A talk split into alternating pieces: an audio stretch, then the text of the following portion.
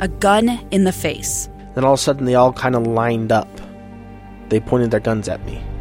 And this is the point where I thought, I'm going to die today. Started two years of horror for an American in Venezuela. They said, You need to give us your phone and get ready because you're coming with us.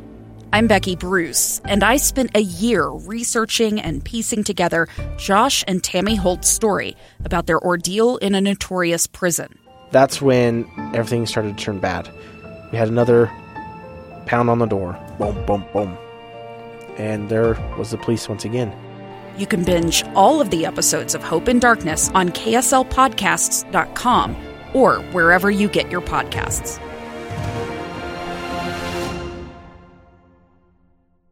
In just a moment, we're going to be looking at the long term effects of the coronavirus, or at least those who at once tested positive for the coronavirus recovered, and yet still today they from time to time are continuing to uh, battle lingering symptoms like uh, loss of smell or fatigue or things like that. We'll get into that in just a moment. But first, I want to share with you uh, about three hours ago on my Facebook page, I posted a very simple question, and it was this What's the issue? That would lead you to take to the streets and protest. And I've been very pleased to see, as I check it now, uh, a number of you have very generously responded with some of your thoughts. Uh, I'll just read some of them here uh, from Nikki uh, climate change, deforestation, and human trafficking. All right. Uh, another, Jan, child trafficking. Um, uh, child trafficking, again from Amber, is an issue that would move these three individuals to to protest. Sue uh, writes, Who has time to protest? I have a job as well as being a wife, mom, and grandma. So after my eight hours on the job and the commute, I go home, clean house, help with homework, make dinner, clean up, water garden, play with the kiddos, then go to bed. Th- this makes the most sense to me because this is the experience, I think, and the, the routine and itinerary of most Americans. Right? We have families, we have chores, we have jobs, uh, we have our own sanity to maintain. Uh, who is it that has the time uh, in the middle of a workday to take to the streets? Anyway, uh, I, I, won't go down that road, but uh, I'll just let you know that it is something I think about from time to time. It is something I think about from time to time. Uh, would you do me a favor? Make your way over to the Facebook page, Lee Lonsberry. Uh, and would you answer that question for me? Uh, add your thoughts to the, the many others which have been shared here uh, on the Facebook page. I'd love to know what it is that would motivate you to take to the street uh, to protest. So while you're doing that, let me move on now to the coronavirus.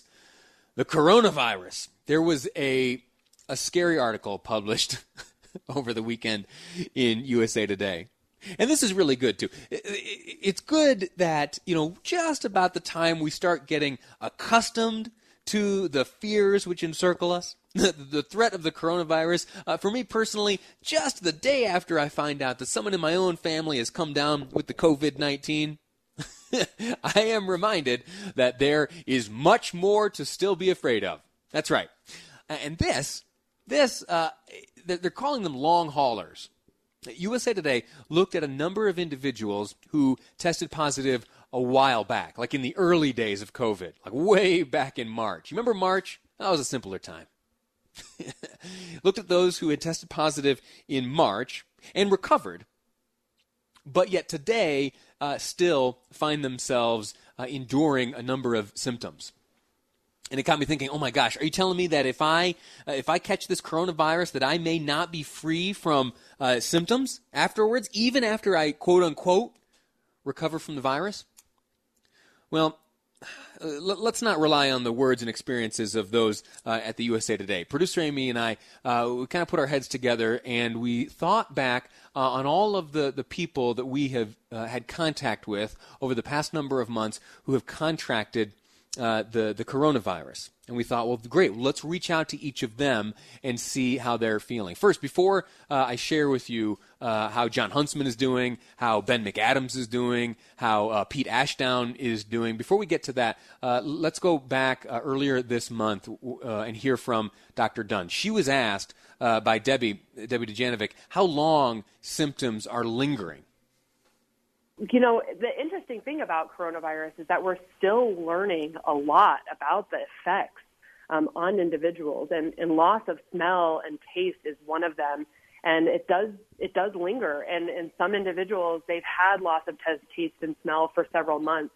Um, but what we do know is that that symptom does not mean that they're infectious. So it is a lasting effect of of coronavirus in some individuals, but that doesn't mean that they're still spreading the virus around. All right, so uh, that that's a good sign. All right, so as much as this new article and these new anecdotal findings uh, give me even more reason to be afraid of this thing, uh, the, the, good news is that you're no longer contagious uh, at that stage. Anyway, uh, let's go through this list of folks we know who have come down with the virus and see how they're doing. Oh, uh, most recently we spoke with a state legislator Candice Pierucci, she, uh, her husband, and their uh, beautiful baby boy, they all three came down uh, with the coronavirus after a, meeting, after a gathering uh, with some family. I was texting back and forth with Candice's husband this morning.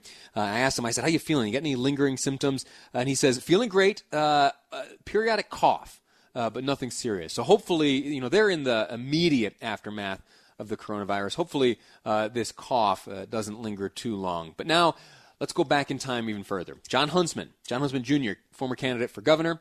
Uh, and if this write-in thing pans out, he may be current candidate, I guess, uh, but it doesn't look like that's going to happen, at least uh, according to him. and he is probably the one uh, to make the decision on that front. Anyway, John Huntsman Jr., uh, his wife as well, uh, we know they came down with the coronavirus. Amy reached out to their spokesman this morning, and they have recovered from the coronavirus, but, but they each are still experiencing bouts of fatigue now and then. Yeah. Uh, ben McAdams, if you remember, uh, he, uh, of course, contracted the coronavirus and was hospitalized for some time. Uh, and during his, if you remember this, uh, during his hospitalization, he grew that uh, very rugged beard. He recovered and was uh, discharged from the hospital. Uh, we reached out to him, and via a spokesperson this morning, we learned that there, in fact, are a few lingering symptoms. Uh, but uh, he says they've been minor. And now, another another person we've spoken to on this program uh, who contracted the coronavirus, Pete Ashdown. Remember uh, Pete Ashdown? He o- owns XMission. And Amy gave him a call this morning uh, after Pete came down with the virus in early March after he took a, a, trip to London. He explains how he realized he had lost his sense of smell. I did lose my sense of smell, um, and uh, I, I, it was funny because I didn't notice it until like after I went through quarantine and uh, I was putting on some cologne, and I just suddenly noticed I couldn't I, couldn't get any of it, and I and and uh, I went downstairs to the kitchen and stuck my nose in a can of coffee grounds, and I couldn't smell a thing, and um, it was it was kind of disturbing. It's not you, you, something you you don't miss until it's gone.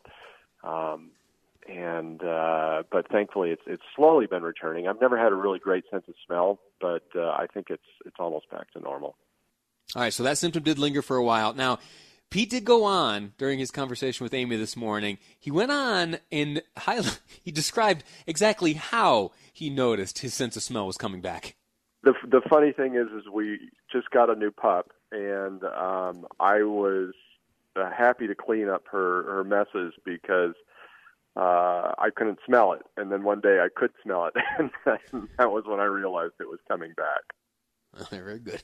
Glad that uh, you're not one of the long haulers after all. Uh, so that's that. Uh, another reason to really take this whole deal seriously.